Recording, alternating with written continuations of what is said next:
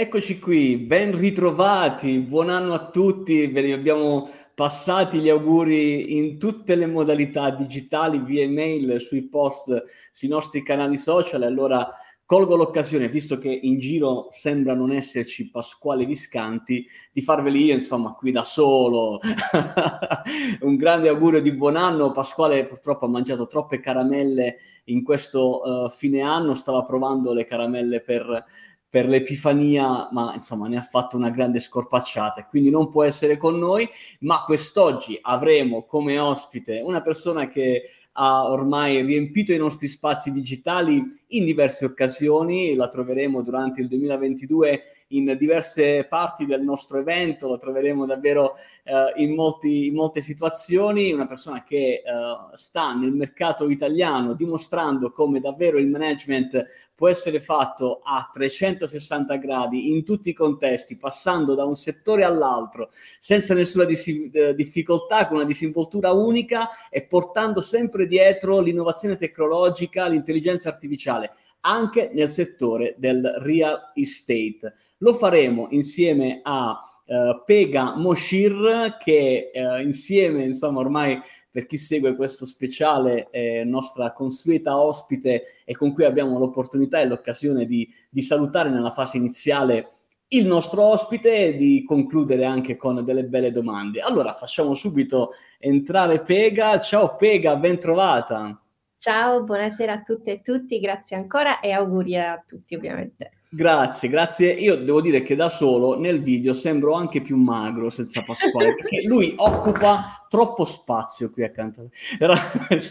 Lo salutiamo e... Ciao, ah, allora, Pega, oggi abbiamo una, un ospite importante a cui potremo davvero porre tante domande, tante curiosità nell'ambito eh, dell'intelligenza artificiale applicata al mondo del real estate, ma eh, prima di iniziare questo percorso intanto la facciamo entrare all'interno dal, da dietro le quinte, così insomma è qui con noi. Ciao Barbara, ben arrivata.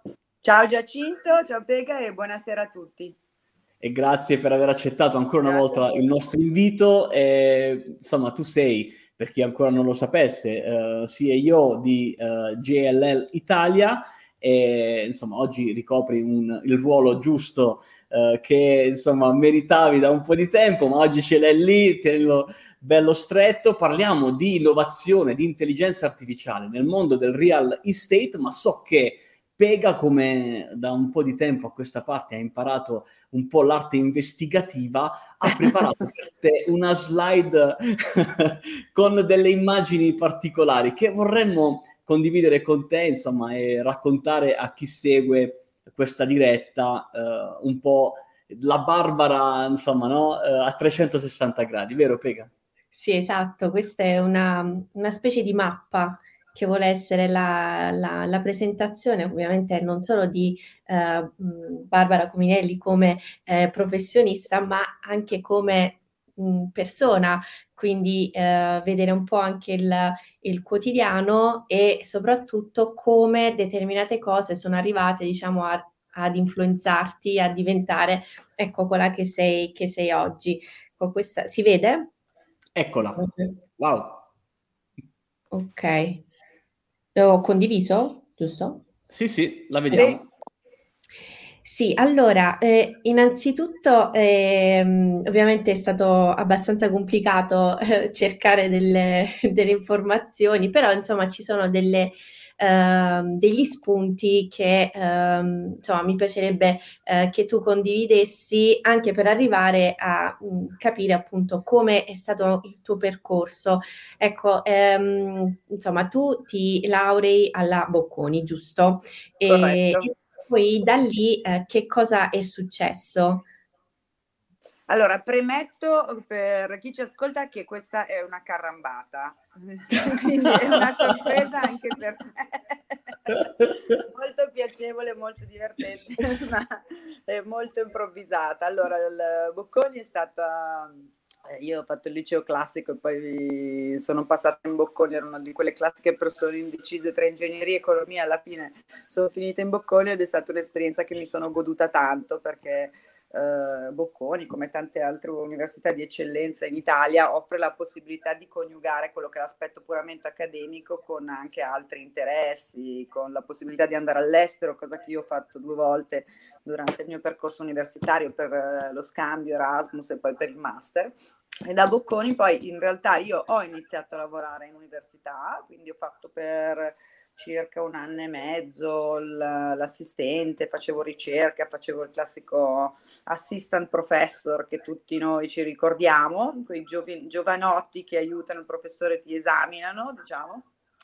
E, e, da lì poi ed è stata secondo me un'esperienza bella, molto bella per me questa formativa del, dell'università perché diciamo una delle cose che mi porto dietro da quel periodo è la capacità di connettere i puntini e fare anche ogni tanto no, quei voli pindarici e cross-fertilizzare le idee, i mondi, che è una cosa che soprattutto nel mondo della tecnologia e nel mondo del, dei dati, dell'intelligenza artificiale serve tantissimo.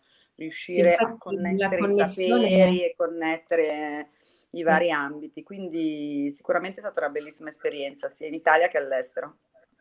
E infatti questa, questo elemento della connessione è molto presente ne, in tutto quello che tu fai eh, ovviamente oggi, eh, sia connettere ovviamente eh, aziende, investitori, oh, ma anche giovani e soprattutto giovani ragazze. Ecco, mh, mm, tu hai anche questo ruolo di ispirazione per, per molte ragazze che eh, insomma Mm, e da dove nasce questo invece elemento? C'è qualcosa che tu hai riscontrato durante il tuo percorso formativo lavorativo oppure mh, mm, insomma mh, mm, come vedi magari un futuro della tecnologia soprattutto o diciamo a livello anche manageriale il, la, la, figura del, delle donne quindi delle giovani ragazze oggi che devono essere ispirate?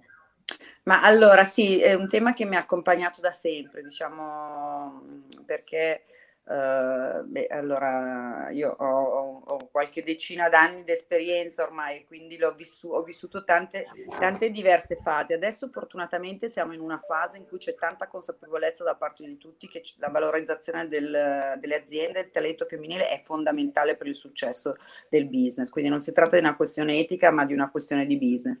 Era chiaramente una consapevolezza meno forte uh, quando io ho iniziato a lavorare e, ehm, e, io credo molto nel, nel, fatto che siamo noi senior che dobbiamo mandare giù l'ascensore e cambiare le regole per portare su più ragazze, quindi eh, spetta un po' a noi no? questo compito di non solo far da role model, ma anche farci veramente attori del cambiamento in maniera attiva. Per cui sì, sì, da sempre, soprattutto da quando, in maniera sicuramente più intensa, da quando la mia esperienza in Vodafone, poi in Microsoft, sicuramente anche adesso, sono sempre stata molto, sia in azienda che in, azienda, in iniziative cross aziendali e no profit, focalizzata sul tema del portare più ragazze nel mondo tecnologico o nelle carriere tecnologiche, perché poi ormai in ogni azienda no, c'è un contenuto tecnologico, non è soltanto lavorare nel mondo tech. Per cui in Microsoft abbiamo lanciato questo progetto che si chiama Ambizione Italia, che spingeva molto sulla formazione e sull'introduzione delle ragazze ai percorsi STEM, con l'ambasciata americana avevamo lavorato un progetto che si chiama Coding Girls, anche in Vodafone avevamo fatto la stessa cosa sul, spingendo sulle carriere STEM in tantissimi progetti, in tantissimi ambiti. Eh, insieme a un gruppo di amiche abbiamo lanciato anche un'iniziativa che invece eh, è più focalizzata a uh, donare e scambiare tempo di esperienze tra giovani, tra senior e junior, che si chiama mm, Girls Restart, che è una community dove ognuno dona il tempo e anche uh, alle senior, alle ragazze più giovani per fare mentorship, aiutare, ma anche poi tutte senior e junior stiamo aiutando tutta una serie di, di donne che vogliono lanciare le loro start-up. Uh, quindi le facciamo consulenza gratuita, ne abbiamo già lanciato un, uh, una serie, nelle ultime ci sta aiutando anche Clio di Clio Makeup per fare un po' da testimonial e da sponsor.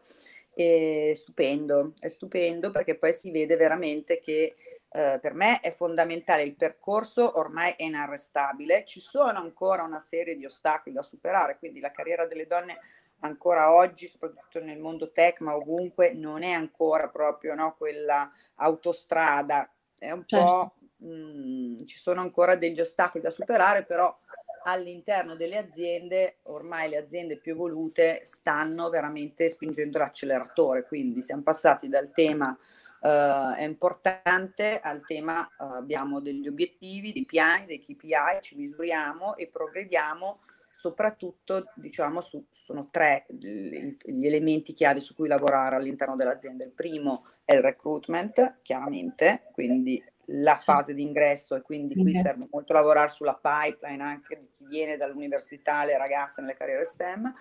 Il secondo è la fase diciamo di retention e di supporto alle donne ma anche agli uomini, sempre più fase, nelle fasi critiche che sono tipicamente quando ci si crea una famiglia, quando entra in ballo l'esperienza all'estero, quando ci sono dei passaggi da fare che devono conciliarsi con le fasi della vita delle persone e infine le promozioni. Anche sulle promozioni qua c'è ancora tanto da fare in termini di bias, in termini di rimozione, diciamo, di tutti quelli che sono gli ostacoli alla carriera delle donne. Io dico sempre che la meritocrazia è il miglior amico dell'equità e della diversity e, del, e dell'inclusione. Quindi se noi togliamo tutti quegli ostacoli, tutti quei bias che frenano, eh, sicuramente eh, faremo fare dei passi avanti giganteschi alla carriera delle donne, ma in generale alla carriera di tutti chi sono le persone competenti di talento. Quindi diciamo c'è tanto da fare, però è un, Siamo è un ottimisti. molto.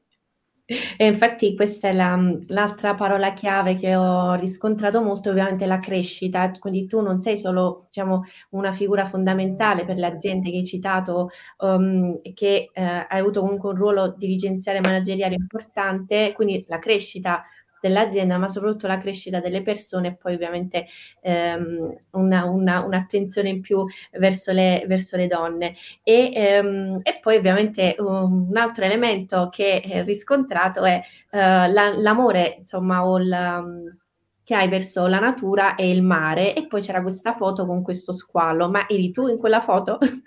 No, è mio figlio, è mio figlio. La foto dello squalo è un... Uh è un, insomma, una piccola esperienza di sub eh, con degli squali molto buoni, diciamo, non ah, okay. pericolosi, quindi no, era, era, Leone, era mio figlio. E dimenticato di citare l'Inter che appare L'Inter, evidente. Ecco. Grande sono, amore, immagino. grande amore, grande tifosa.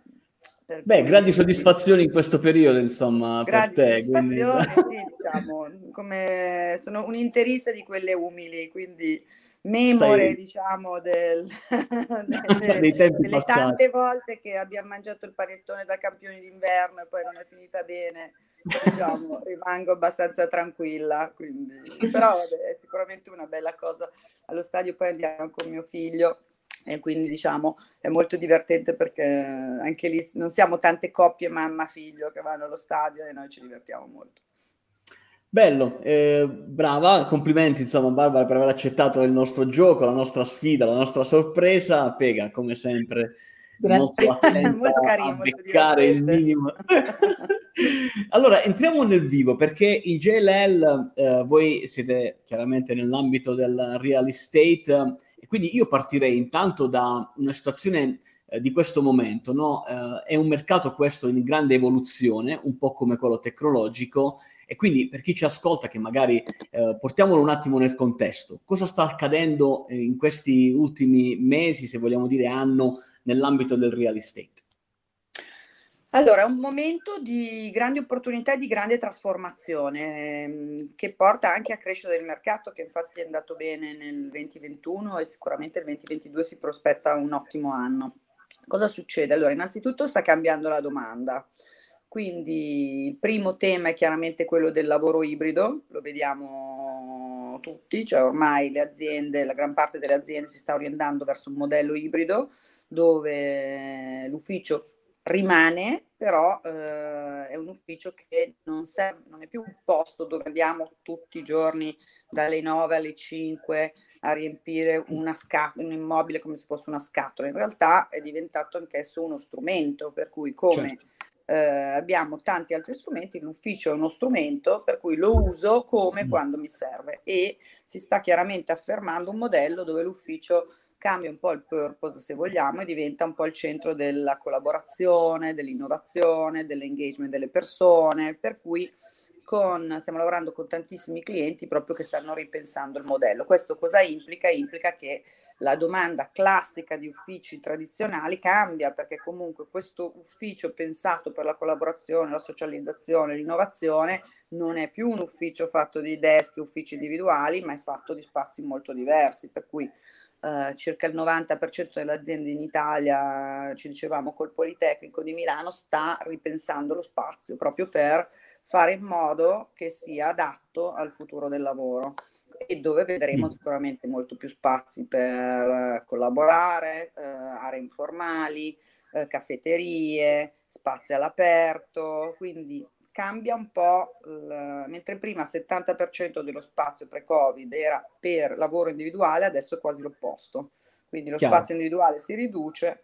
Questo è un primo grande cambiamento della domanda che si porta dietro poi eh, accompagna ad altri cambiamenti nel modo in cui noi usiamo gli spazi. Pensiamo ai negozi e alla, all'ascesa dell'e-commerce e se poi diciamo l'Italia abbiamo avuto una grande crescita dell'e-commerce con quello che consegue in termini di ripensamento del negozio e di boom della logistica di tutto quello che è immobiliare legato alla logistica però siamo sempre al 9-10% sul totale delle vendite. Se pensiamo che UK è al 25-28, la strada diciamo, dell'esplosione dell'e-commerce è ancora tutta da fare.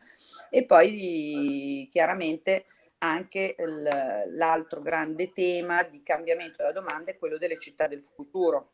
Noi Oggi sentiamo molto parlare di questa città dei 15 minuti, la città policentrica, per cui eh, non abbiamo più di nuovo una città dove tutti la mattina andiamo verso il centro e la sera ce ne torniamo verso casa, ma sta nascendo anche a Milano, oltre che tante altre città nel mondo, questa idea di una città che ha tanti poli, dove ci sono dei distretti dove posso vivere, lavorare, studiare, divertirmi e, ehm, e quindi questo concetto di città policentrica che è perfetto no? per il, l'idea dello, del lavoro ibrido e dello smart working che mi permette appunto di sfruttare al meglio eh, una mobilità dolce e sostenibile in un, un'idea di 15 minuti a piedi o in bicicletta ed è un concetto che veramente sta cambiando tanto il mercato perché se vedete Milano per esempio è tutto un fiorire di progetti di rigenerazione urbana a partire certo. da quello che è stato fatto a Porta Nuova, City Life, il Mind, eh, gli scali,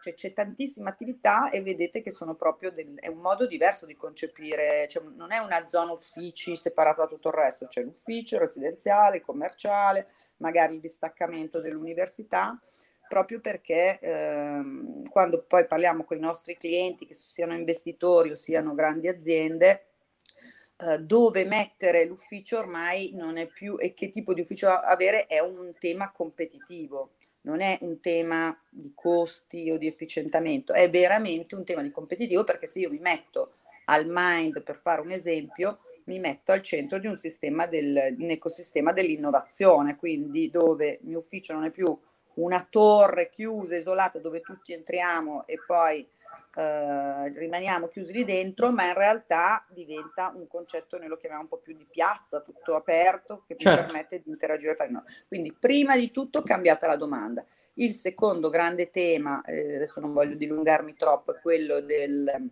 della, della, sfida del ambientale e quindi la sfida della decarbonizzazione è fondamentale per il real estate perché noi produciamo circa, l'ecosistema del costruito produce circa il 40% delle emissioni totali, quindi questa è una sfida gigantesca e lo vediamo, no? cioè lo, iniziano ad esserci delle uh, l'ecobonus, la spinta dal, dal, punto di vista certo. dell'Unione Europea, di cui si è sentito parlare anche nelle ultime settimane, però l'obiettivo europeo in Italia 84% dello stock è obsoleto perché abbiamo un patrimonio diciamo anche storico o semplicemente vecchio in certi casi eh, che, che, non è stato rinnovato nel corso del tempo. Per cui l'abbattimento, l'obiettivo europeo di abbattere del 60% le emissioni generate dai building è una sfida immensa eh, che quindi cambierà tutto nei prossimi 10-15 anni, per cui non si compreranno o venderanno, parlo della parte più investitori istituzionali, eh, si stanno tutti orientando su strategie di go to green per i propri edifici o di eh, acquisto solamente di edifici o costruzione di edifici di un certo tipo. E il terzo tema eh, fondamentale, la terza grande driver di cambiamento è la tecnologia tecnologia, adesso qua faccio solo il titolo che poi ne parliamo sicuramente più diffusamente, che però è l'abilitatore della trasformazione non solo smart del real estate ma anche green, perché senza la tecnologia questo salto Uh, in termini di efficientamento energetico non avverrà mai. Quindi la vera leva per raggiungere gli obiettivi di efficientamento energetico e di decarbonizzazione è la tecnologia. È giusto, eh, tra l'altro ehm, la cosa importante è che quando eh, si pensa a questi grandi numeri, no? dicevi prima il 60% eh, di, di, diciamo di, di, riduzione, piuttosto i nostri edifici consumano il 40% dell'energia eh, che utilizziamo nell'arco della giornata, sono dei numeri che sembrano quasi non appartenerci, talmente sono grandi, no? Eh, invece è bello pensare che aziende come, come la tua eh, sul mercato eh, si pongono questo come obiettivo, no? Cioè eh, prendono quello che c'è scritto nella strategia magari europea, riportata nella strategia italiana e dicono ok, come possiamo portare a terra le nostre strategie per raggiungere questi obiettivi? E, quindi la, la mia domanda prima di entrare nella parte tecnologica è eh, JLL, un'azienda di real estate, è attore, protagonista di questo cambiamento oppure è lì ad aspettare che arrivi l'investitore che dica ho sentito del, del 40%, dobbiamo fare qualcosa, come ci aiutate a... Cioè siete voi che portate avanti l'iniziativa o uh, aspettate che qualcuno ve lo chieda? Vabbè, questo è proprio il classico caso di grazie per la domanda, Giacinto, cioè proprio ti ringrazio per la domanda. Allora, eh, eh, mi starò breve perché di questo potrei parlare per eh, diversi minuti. No, allora, noi assolutamente come nostra proprio missione aziendale, strategia aziendale è quella di essere attore del cambiamento. Noi siamo tra le prime tre aziende al mondo eh, nell'ambito di servizi e investimenti immobiliari e quindi sì, vogliamo assolutamente essere protagonisti, per cui eh, siamo stati eh, co-leader al COP26 del, di tutto quello che era la strategia di greenification del real estate con il WEF, il World Economic Forum, abbiamo appena pubblicato questo mm, manifesto per i green buildings e, eh, e, quindi diciamo la nostra strategia, noi ci siamo dati un obiettivo di net zero al 2040 eh, con science based target eh, già da, da, diversi mesi. Ma eh, quello che fa sì che il nostro lavoro che facciamo e quindi l'obiettivo è mettere innanzitutto a posto casa nostra su tutto quello che è la parte di scopo 1 e scopo 2 delle nostre missioni e questo direi è la parte più semplice mentre per noi la parte più ambiziosa è lo scope 3 che invece implica, dato che il nostro business è, è, anche gestire milioni di metri quadrati di immobili per i nostri clienti, che siano uffici, industriali, negozi e così via, il nostro obiettivo è veramente, per arrivare al nostro net zero, 95% delle emissioni sono quelle generate dagli immobili dei clienti e quindi noi per arrivare al nostro net zero per forza dobbiamo portare i clienti a raggiungere quell'obiettivo. Quindi è proprio connaturato nella nostra strategia, infatti noi abbiamo una business line che si occupa di sustainability services proprio per aiutare i clienti a portare avanti questa trasformazione a livello mh, mondiale con tanti clienti come vi potete immaginare no? quelli tech sono tra i più attivi Amazon per esempio è il nostro grande cliente ah, ma adesso non ne voglio citare eh, tantissimi diciamo clienti tech sono nostri clienti e sono quelli che in effetti con cui stiamo facendo delle bellissime eh, piani d'azione proprio per arrivare, aiutare con il nostro, a portarli a net zero, che è un obiettivo congiunto loro e nostro. E se pensate un'azienda di servizi, comunque normalmente 80% delle emissioni sono gli edifici, le flotte e i viaggi, no? Chiaramente Aspetta, è molto certo. diverso per un'azienda industriale, però per un'azienda di servizi sono delle componenti centrali, per cui appena io come amministratore delegato definisco una strategia net zero 2040, 2050, poi mi giro verso il mio leadership team e il real estate viene ingaggiato sicuramente molto in fretta, per cui, per cui no, è magnifico ed è anche molto affascinante questo certo. essere dentro questo grande cambiamento in questo periodo. Quindi io sono molto entusiasta, diciamo, di, di, di poter diciamo, uh, vabbè, tu mi conosci Giacinto, sai che Green, Din, Green e Tech, Digital e Green sono sempre stati il mio pallino da molto prima del, di lo questa so, so. nuova esperienza, però adesso proprio è il mio core. Sono... certo, puoi esprimere al meglio tutta te stessa. Pega, non so se anche tu hai una considerazione. Eh, sì, eh, mi, mh, mm, ovviamente eh, adesso entra la, la, un po' anche i miei studi. Eh, sì, effettivamente c'è quello che finalmente forse il Covid ci ha anche un po' fatti rendere conto è che noi abbiamo, cioè lo spazio corrisponde esattamente anche al nostro benessere psicofisico, quindi è molto importante tutta la rivoluzione o tutte le progettazioni che si stanno facendo adesso, ovviamente eh, che Barbara perfettamente eh, elencato tutte, eh, però ehm, perché poi si riversa automaticamente sul, sul, nostro proprio stato mentale che è fondamentale ed è ehm, in, cioè, sostanzialmente è molto condizionabile eh, da tutto quello che succede, un po' anche quello che era il, pers- il pensiero olivettiano, qui diceva che sì, è la, essere la fabbrica, mh, mm, cioè non, è, non, sono i profitti della fabbrica, ma uh, sono quei mh, mm, profitti, soprattutto umani, che eh, si, si, si, costruiscono attorno a quello che è il tra virgolette appunto business che dovrebbe portare l'azienda. Quindi finalmente insomma si torna a quello che erano un po' le origini, no? Perché è, è, nasce sì. così eh, alla fine la, la grande industria e per fortuna stiamo, stiamo ritornando ed è, è bello. Insomma. Eh, no, ma è proprio come dici tu, cioè effettivamente c'è un pensiero molto diverso, no? non è mi cerco un ufficio, mi cerco un, uh, è, dato che è un tool di business e dato che ha un, anche una componente di integrazione con l'ecosistema attorno, c'è un pensiero molto diverso lì, lì dietro. Noi infatti uh, parliamo anche di di ufficio come un uh, posto che deve essere rigenerativo di energie, di relazioni, per cui ehm, oggi quasi il contrario, no? magari in casa sei un po' imbruttito a casa che lavori da solo, vai in ufficio anche per rigenerarti, per immergerti in un contesto sociale diverso, perché poi quello che si è, si è visto eh, è proprio che nel, anche dalle nostre ricerche si è perso capitale relazionale in questa fase pandemica, per cui circa un 40% delle persone dice ho perso capitale relazionale e eh, sono aumentate tantissimo le interazioni con i nostri gruppi ristretti, con le persone con cui lavoriamo costantemente, ma si sono molto ridotte le interazioni, quelle un po' più unplanned, un po' più con i gruppi esterni, quindi persone di altre funzioni, partner, eh, clienti esterni, entità con cui io non lavoro quotidianamente o comunque non mi fisso per forza alla ricerca, no?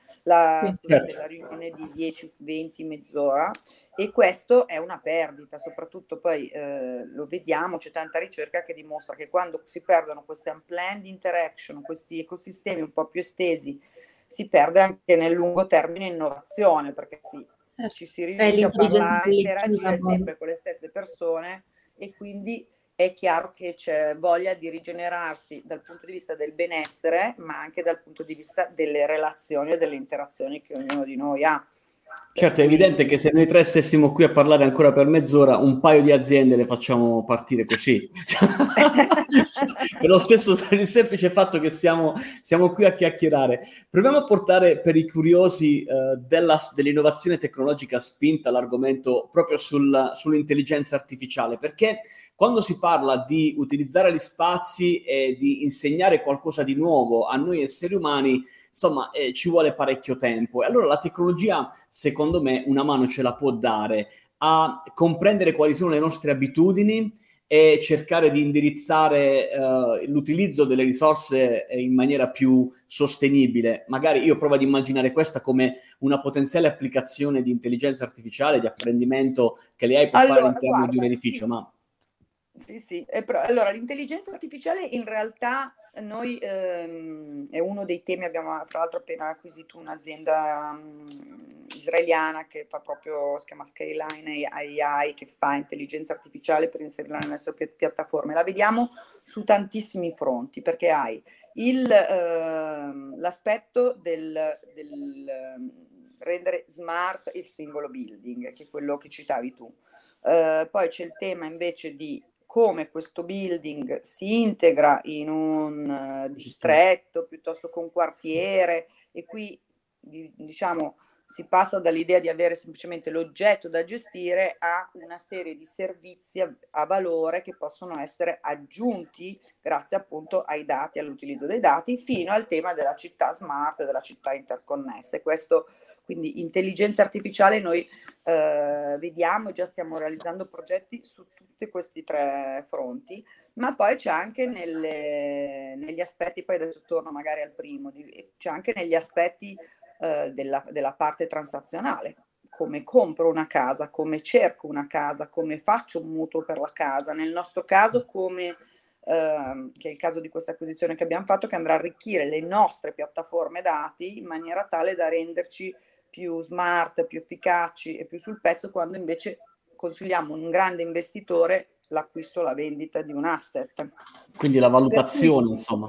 In realtà è ovunque l'intelligenza artificiale nel nostro settore e parlando, par- partendo da quello che dicevi tu, il, come rendo smart il building, oggi chiaramente eh, è fondamentale fare questo passaggio perché eh, se vogliamo passare dall'idea che non è una scatola da riempire, ma è un posto dove vado a fare esperienze, è logico che mi serve avere un eh, edificio con degli spazi connessi, con sestoristica intelligente che mi permette di ottimizzare l'occupancy, che mi permette di raccomandare qual è lo spazio giusto per uh, la cosa che devi fare e venire a fare una riunione di un certo tipo. Benissimo, lo spazio giusto per te, quello te lo prenoto, che mi permette di a quel punto andare a capire in funzione di come vengono utilizzati gli spazi, anche di fare delle proposte per uh, fare il repurposing degli spazi, piuttosto che ottimizzare il consumo energetico, la ventilazione, l'umidità,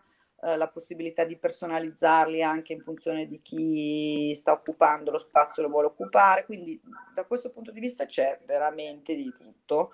C'è un uh, mondo di servizi. Mondo, eh. Ed è solo il punto di partenza, perché in realtà eh, una volta che ci sono questi dati su come il, il, building viene utilizzato, a quel punto può partire quello che noi chiamiamo il real estate as a service, quindi eh, quegli spazi, adesso non, necessari- non necessariamente tutti, ma l'abbiamo già visto con tutto il fenomeno del co-working, una volta che ho i dati e l'intelligenza su come gli spazi sono utilizzati, posso tranquillamente aggiungere dei servizi in più, eh, posso vendere i miei spazi in maniera flessibile permettendo a qualcun altro di utilizzarli, posso aggiungerci servizi di delivery del pranzo, delivery del, dei servizi di pulizie, di uh, insomma consegna di varie cose. Quindi partendo dai dati poi chiaramente si apre un mondo come, certo. come voi mi insegnate e questo solo parlando del singolo building, no? Sì, sì, poi perché poi dal building si può andare al distretto e quindi a quello che ci raccontavi nella fase iniziale della, della nostra chiacchierata. Adesso prova un attimo a, a, ad immedesimarti nel manager, nell'imprenditore che sta seguendo questa, questo tuo intervento in diretta o magari lo sta guardando in differito all'interno della AI Play e si sta chiedendo, ok, va bene, GLL è un colosso globale, e, insomma è chiaro che può permettersi di comprarsi un'azienda in Israele, ma magari lui non ha queste capacità. Se tu potessi dargli un paio di suggerimenti um, per poter partire comunque, anche senza dover necessariamente acquisire un'azienda che si occupa di AI ormai chissà da quanti anni, ma quali, quali sarebbero i primi passi che tu ti senti di suggerire ad un manager che opera oggi nel mondo del real estate?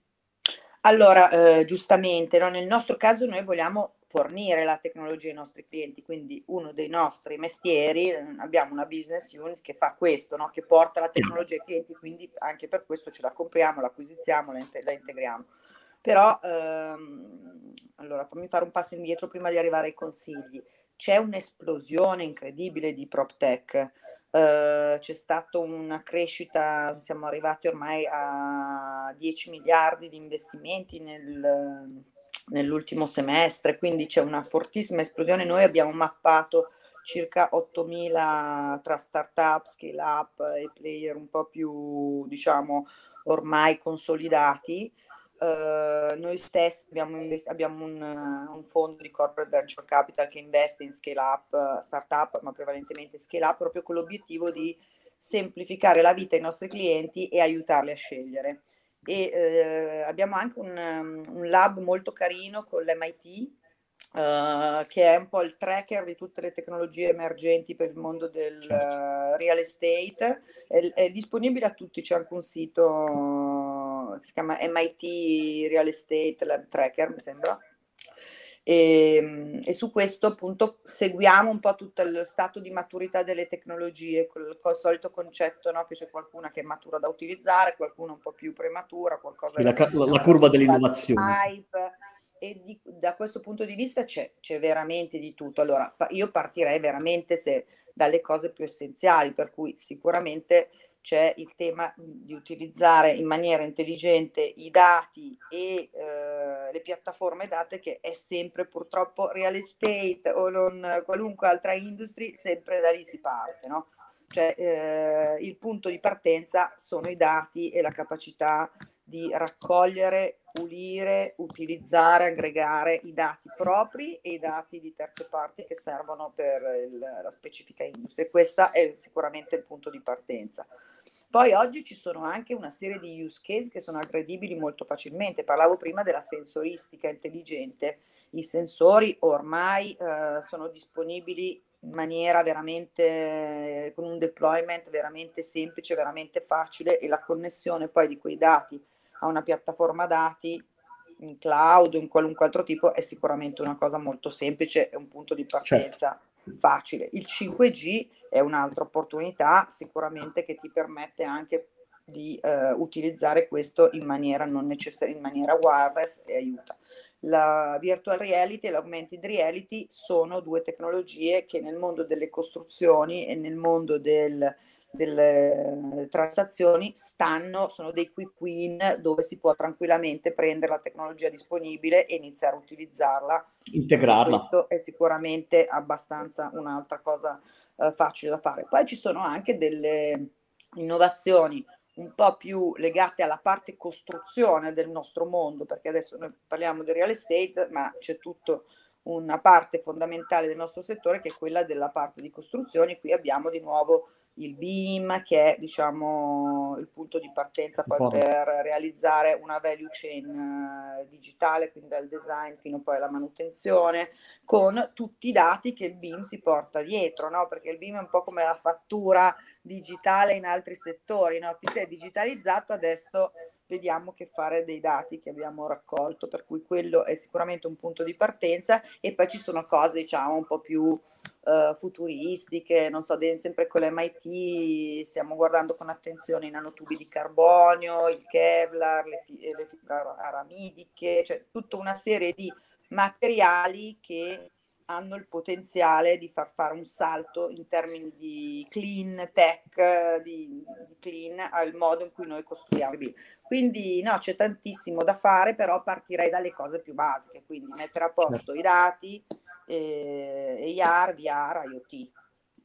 Beh, insomma, eh, un occhio a quello che già si fa, eh, perché i dati, tutto sommato, eh, loro magari non, ancora non lo sanno, ma sono dappertutto e bisogna soltanto avere la consapevolezza di eh, dove andarli a cercare, eh, come organizzarli e come trarne informazioni da questi dati per mettere in moto poi un algoritmo che riesca a, a dare un supporto alle decisioni che, che si prendono. Um, è molto, molto, interessante questo, però volevo chiederti anche tua, un tuo punto di vista sull'ecosistema italiano uh, dell'intelligenza artificiale, intesa come ecosistema produttivo di soluzioni di AI.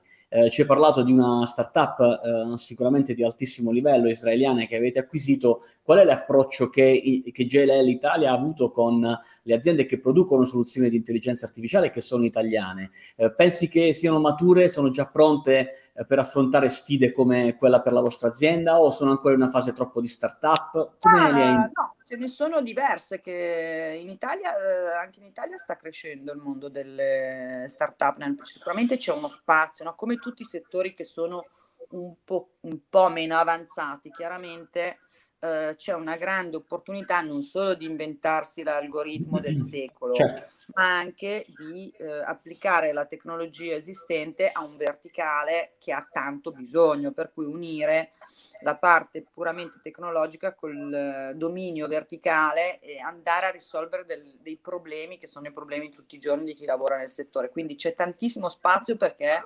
sicuramente la parte consumer ci sono tante iniziative, tanti portali, nella parte più legata al mondo consumer c'è, uno, c'è stato uno sviluppo più forte, ma nella parte B2B invece il mondo è tutto da esplorare, quindi è sicuramente un settore interessante da indirizzare. Stiamo parlando di un settore che fa 15% del PIL, per cui mh, non è proprio l'ultimo, no? Eh, però probabilmente per un mix di mancanza di competenze, eh, il mattone è il mattone, per cui diciamo, io dico sempre che click e brick vanno assieme, però diciamo... Click e brick, bella Per anni è stato molto cri- eh, brick based e tutta una serie di fattori, lo spazio è enorme e c'è tantissimo da fare, c'è meno probabilmente competizione che su altri settori. Tra l'altro proprio l'altro giorno di Data Appeal che voi tu sicuramente conosci un'azienda certo. con cui noi lavoriamo, eh, ho visto che sono stati acquisiti da, da, un'altra azienda che mi sta molto a cuore, con cui ho lavorato tanto, quindi diciamo loro eh, anche per noi lavorano, no? anche nel nostro mondo sicuramente eh, è un'altra azienda stanno che è cresciuta e che si è sviluppata in questo senso. Quindi no, no, c'è tanto spazio. In Italia, come al solito, ne abbiamo mappati circa una cinquantina di questi 8.000 che abbiamo identificato a livello mondiale, quindi come al solito non, è, non siamo i numeri uno, però comunque c'è attività. E, c'è attività e tra l'altro è bello perché c'è ancora spazio, no? questo lascia ancora ben sperare a chi magari ancora oggi è nei laboratori a cercare una soluzione. E, e il momento continua così perché insomma c'è un mercato come ti conferma Barbara pronto lì a, insomma, ad ascoltarti quantomeno. Bene, Barbara, abbiamo utilizzato dieci minuti in più del tuo tempo, ti ringraziamo, grazie, grazie a te, a Pega. È stato, è stato, molto bello. Noi ci vediamo ancora l'11 di gennaio per un nuovo appuntamento, ma tanto qui nei play te lo trovi sempre negli aggiornamenti. Parliamo, parleremo di intelligenza artificiale e di giustizia. Quindi questo giudice robot arriverà anche in Italia? Staremo a vedere. Ciao Barbara, ciao Pega. Grazie, a presto. Ciao.